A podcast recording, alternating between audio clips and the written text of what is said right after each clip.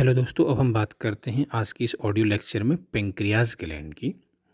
जो pancreas gland होती है, वो हेट्रोक्राइन ग्लैंड होती है। दैट इज़ ये मिक्स ग्लैंड होती है, ये एक्जोक्राइन नेचर की भी होती है और एंडोक्राइन नेचर की भी होती है। तो हमारे बॉडी की सबसे इम्पोर्टेंट ग्लैंड है, जो एक्जोक्राइन भी होती है और एंडोक्राइन भी होती है। यानी कि मिक्सड ग्लैंड भी कहते हैं इसको। एक्जोक्राइन जो पार्ट होता है, वो नाइन्टी एट परसेंट होता है एंडोक्राइन जो पार्ट होता है टू परसेंट होता है।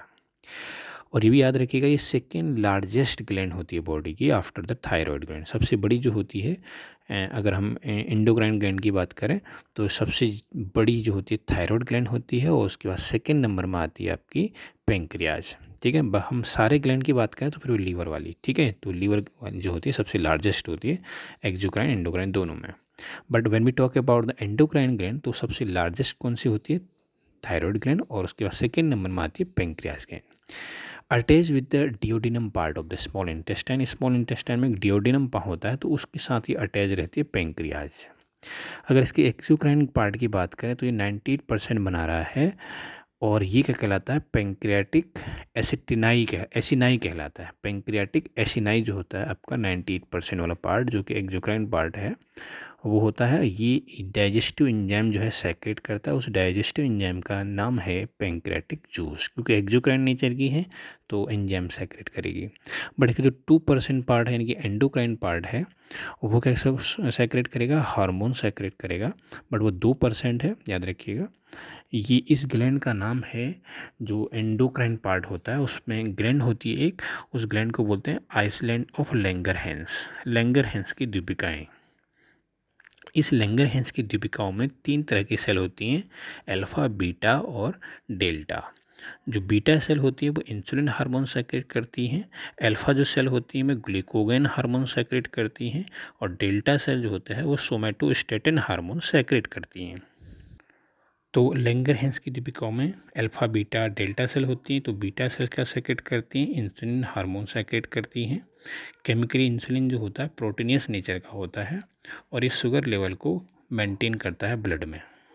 जनरली हंड्रेड एम ब्लड में टेन मिलीग्राम जो होना चाहिए ग्लूकोज होना चाहिए शुगर होना चाहिए।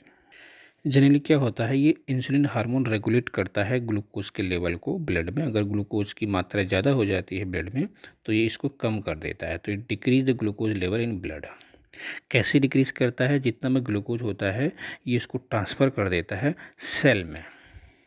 तो ब्लड से जितना भी ग्लूकोज होता है, वो सेल में चले जाता है in the form of glycogen इस प्रोसेस को हम बोलते हैं ग्लाइकोजेनेसिस हाइपोसैक्रेशन ऑफ़ इंसुलिन। अगर बहुत ज़्यादा सैक्रेशन हो जाए कम सैक्रेशन हो तो फिर आपका जो ब्लड से शुगर जो होगी, वो सेल में जाएगी ही नहीं ग्लाइकोजन के फॉर्म में स्टोर होगी नहीं ग्लाइकोलाइसिस की क्रिया होगी नहीं तो इसलिए ब्लड में यह शुगर का लेवल बढ़ जाता है। और इसी डिज़ीज़ को बोलते हैं हाइपर और एक ऐसी स्टेज आती है, जब क्या होता है शुगर जो होता है यूरिन से जो है रिलीज़ होने लगता है, तब ऐसी कंडीशन को हम बोलते हैं या ऐसी डिज़ीज़ को हम बोलते हैं डायबिटीज़ मिलाइटस तो ये रही बात इंसुलिन हार्मोन की, जो कि बीटा सेल से सेक्रेट होता है प्रोटीनियस नेचर का होता है रेगुलेट करता है शुगर लेवल को ब्लड में। कैसे रेगुलेट करता है? अगर ब्लड में बहुत ज़्यादा शुगर हो जाती है ग्लूकोज हो जाती है तो ये इसको डिक्रीज़ कर देता है। कैसे डिक्रीज़ करता है? ये ग्लूकोज को क्या कर देता है? ग्लाइकोजन में कन्वर्ट करके सेल में स्टोर करवा देता है। इस प्रोसेस को ग्लूकोज से ग्लू में बदलने की प्रोसेस होती है, उसको हम बोलते हैं ग्लाइकोलाइसिस और अगर बहुत ज़्यादा सेक्रेशन हो जाए इसका हाइपोसेक्रेशन हो जाए, इनकी कम सेक्रेशन होगा, अगर इंसुलिन नहीं बनेगा बॉडी में तो क्या होगा हमारे पेंक्रियाज में अगर वो नहीं बनेगा बीटा सेल में नहीं बनेगा अगर इंसुलिन तो ब्लड का जो लेवल होगा शुगर में बहुत बढ़ जाएगा। इस कंडीशन को हाइपर ग्लाइसीमिया कहते हैं और एक ऐसी कंडीशन आएगी तो यूरिन से जो है आपका शुगर रिलीज़ होने लगेगी तो इस कंडीशन को, ऐसी डिज़ीज़ को हम बोलते हैं डायबिटीज़ मिलाइटस अब हम बात करते हैं दूसरे अल्फ़ा सेल से जो निकलता है हार्मोन ग्लूकेगोन हार्मोन निकलता है अल्फ़ा सेल से। तो अल्फ़ा सेल से जो ग्लूकेगोन हार्मोन होता है, ये एंटागोनिस्टिक की तरह काम करता है इंसुलिन के। इंसुलिन के अपोजिट काम करता है। जैसे इंसुलिन क्या कर रहा था, आपके ब्लड लेवल को कम कर देता रहता है बट ये ब्लड लेवल को शुगर लेवल को ब्लड लेवल को नहीं ब्लड में शुगर लेवल को।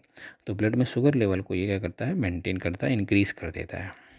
तो कैसे करेगा ये ब्लड में शुगर के लेवल को इंक्रीज़ तो अभी जैसे कि इंसुलिन हार्मोन ने जितना ज़्यादा एक्सेस में ग्लूकोज था, उसको ग्लाइकोजन में चेंज कर दिया था।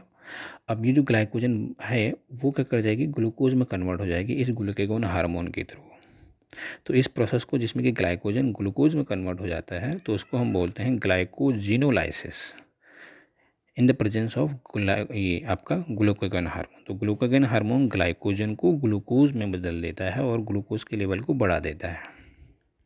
तो अगर ज़्यादा अमाउंट में ग्लूकोगन हार्मोन स्रावित हो तो इससे क्या होगा? फिर ज़्यादा अमाउंट में ग्लूकोज, ग्लाइकोजन ग्लूकोज में कन्वर्ट होने लगेगा।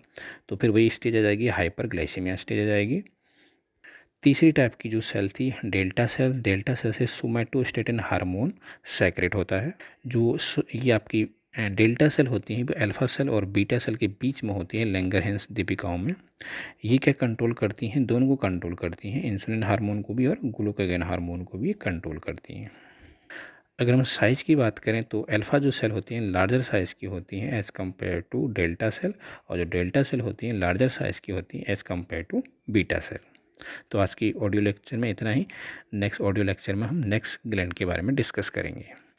तो इसको आप तो ऑडियो को शेयर करना मत भूलिएगा और चैनल को लाइक कर लीजिएगा फॉलो कर लीजिएगा। Thank you very much